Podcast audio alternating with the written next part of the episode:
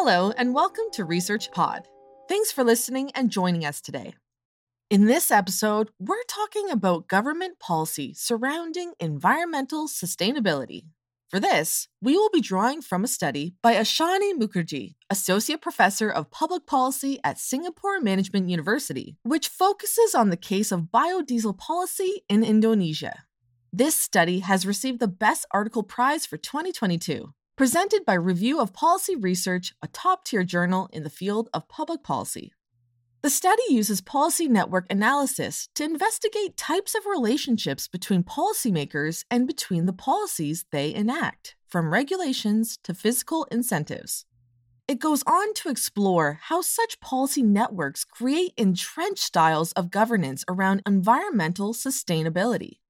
Indeed, understanding the factors shaping environmental governance is crucial in today's world, where policymakers face conflicting demands to promote conservation and restrict emissions in the context of ecological and climate change, whilst also securing vital fuel supplies for development as energy prices become increasingly volatile.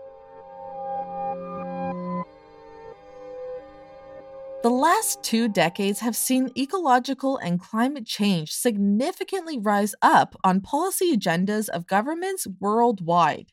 This has brought demands on one side for greater conservation and restricted emissions, and on the other side, securing affordable fuel for development in a volatile energy market.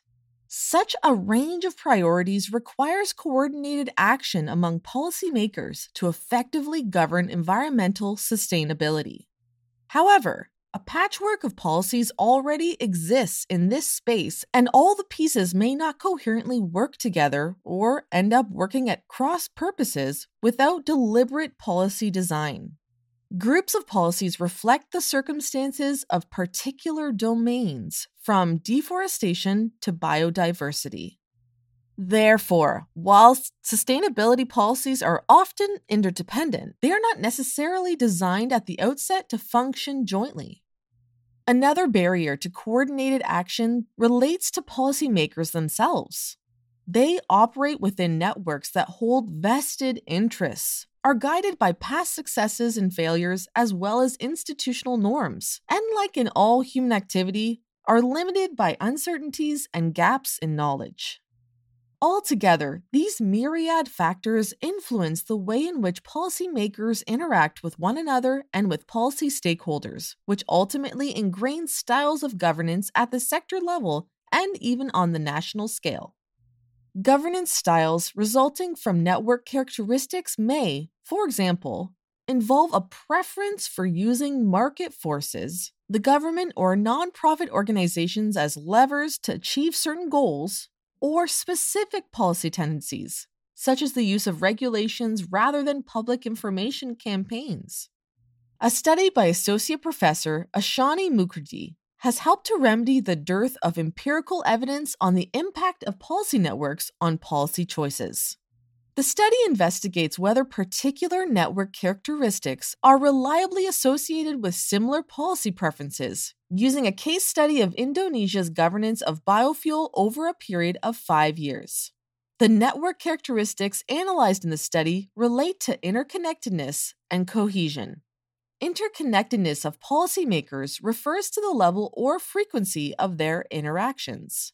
High interconnectedness, for example, may include routine meetings, information transfer, or contractual obligations, in this case relating to biodiesel policy.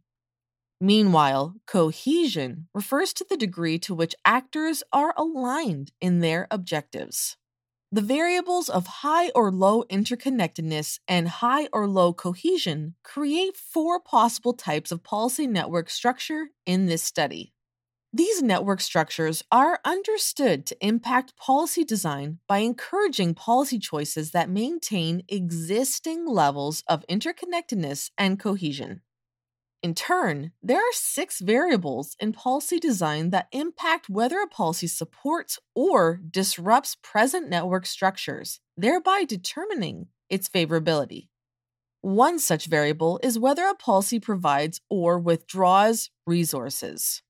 For example, it may create a new monitoring agency, or alternatively, it may reduce a subsidy for a particular fuel. A network of low cohesion between government and wider stakeholders would more likely choose policies that penalize undesired behavior through resource withdrawal, such as penalties for violating standards. This is because the government has little investment in maintaining long standing, cohesive relationships.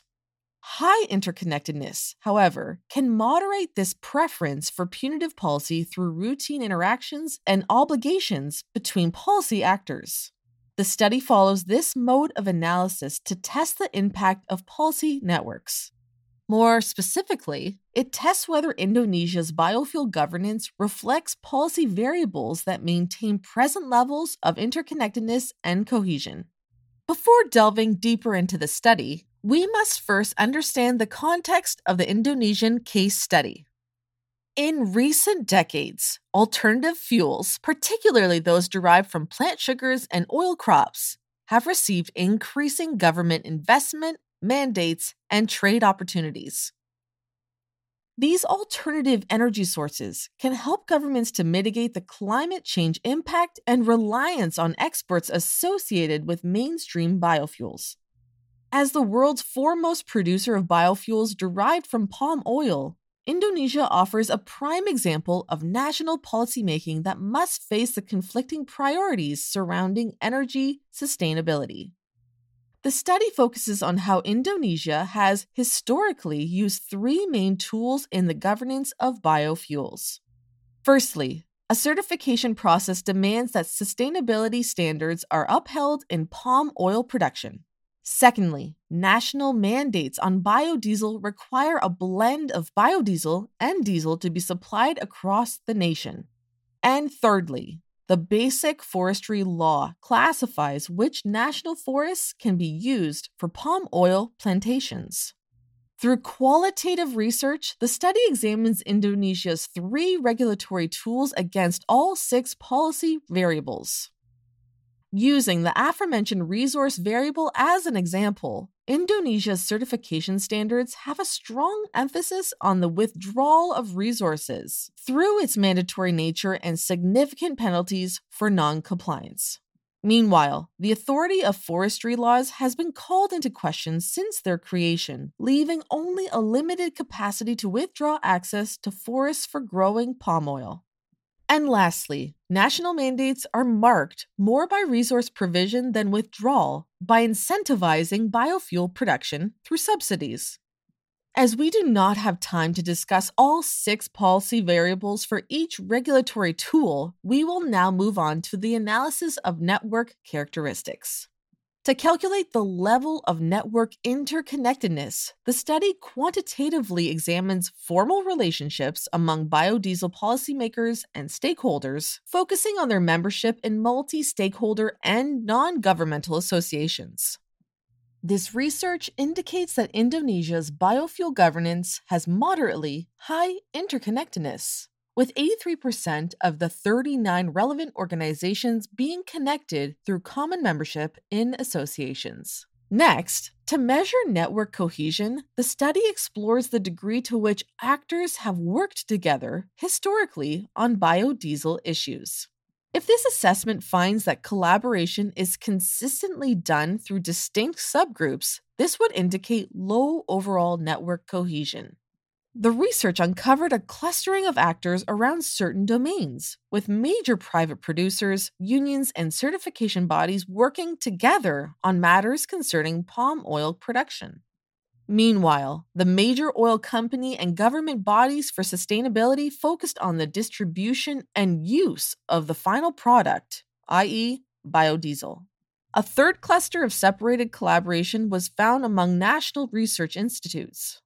This reflects the independent and international nature of many relevant research organizations in Indonesia. A finding of distinct pockets of collaboration demonstrates low overall cohesion in Indonesia's biodiesel governance. The final analysis tests whether biodiesel governance in Indonesia reflects a preference for policy characteristics aligned with high interconnectedness and low cohesion. The findings are mixed. With regards to the resource based policy variable, Indonesia's biofuel governance follows a focus on punitive resource withdrawal. In further agreement with the hypothesis, this punitive tendency is mediated by Indonesia's high interconnectedness, resulting in the incentives of the national mandates and the loosening of the withdrawal capacity of forestry laws. Across other policy variables, however, overall consistency is undermined, with the exception of the national mandate, for which most of the six variables are aligned with the network structure.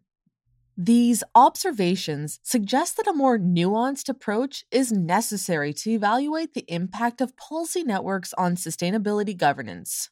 Specifically, the degree of centrality in policy networks should be tested as a variable.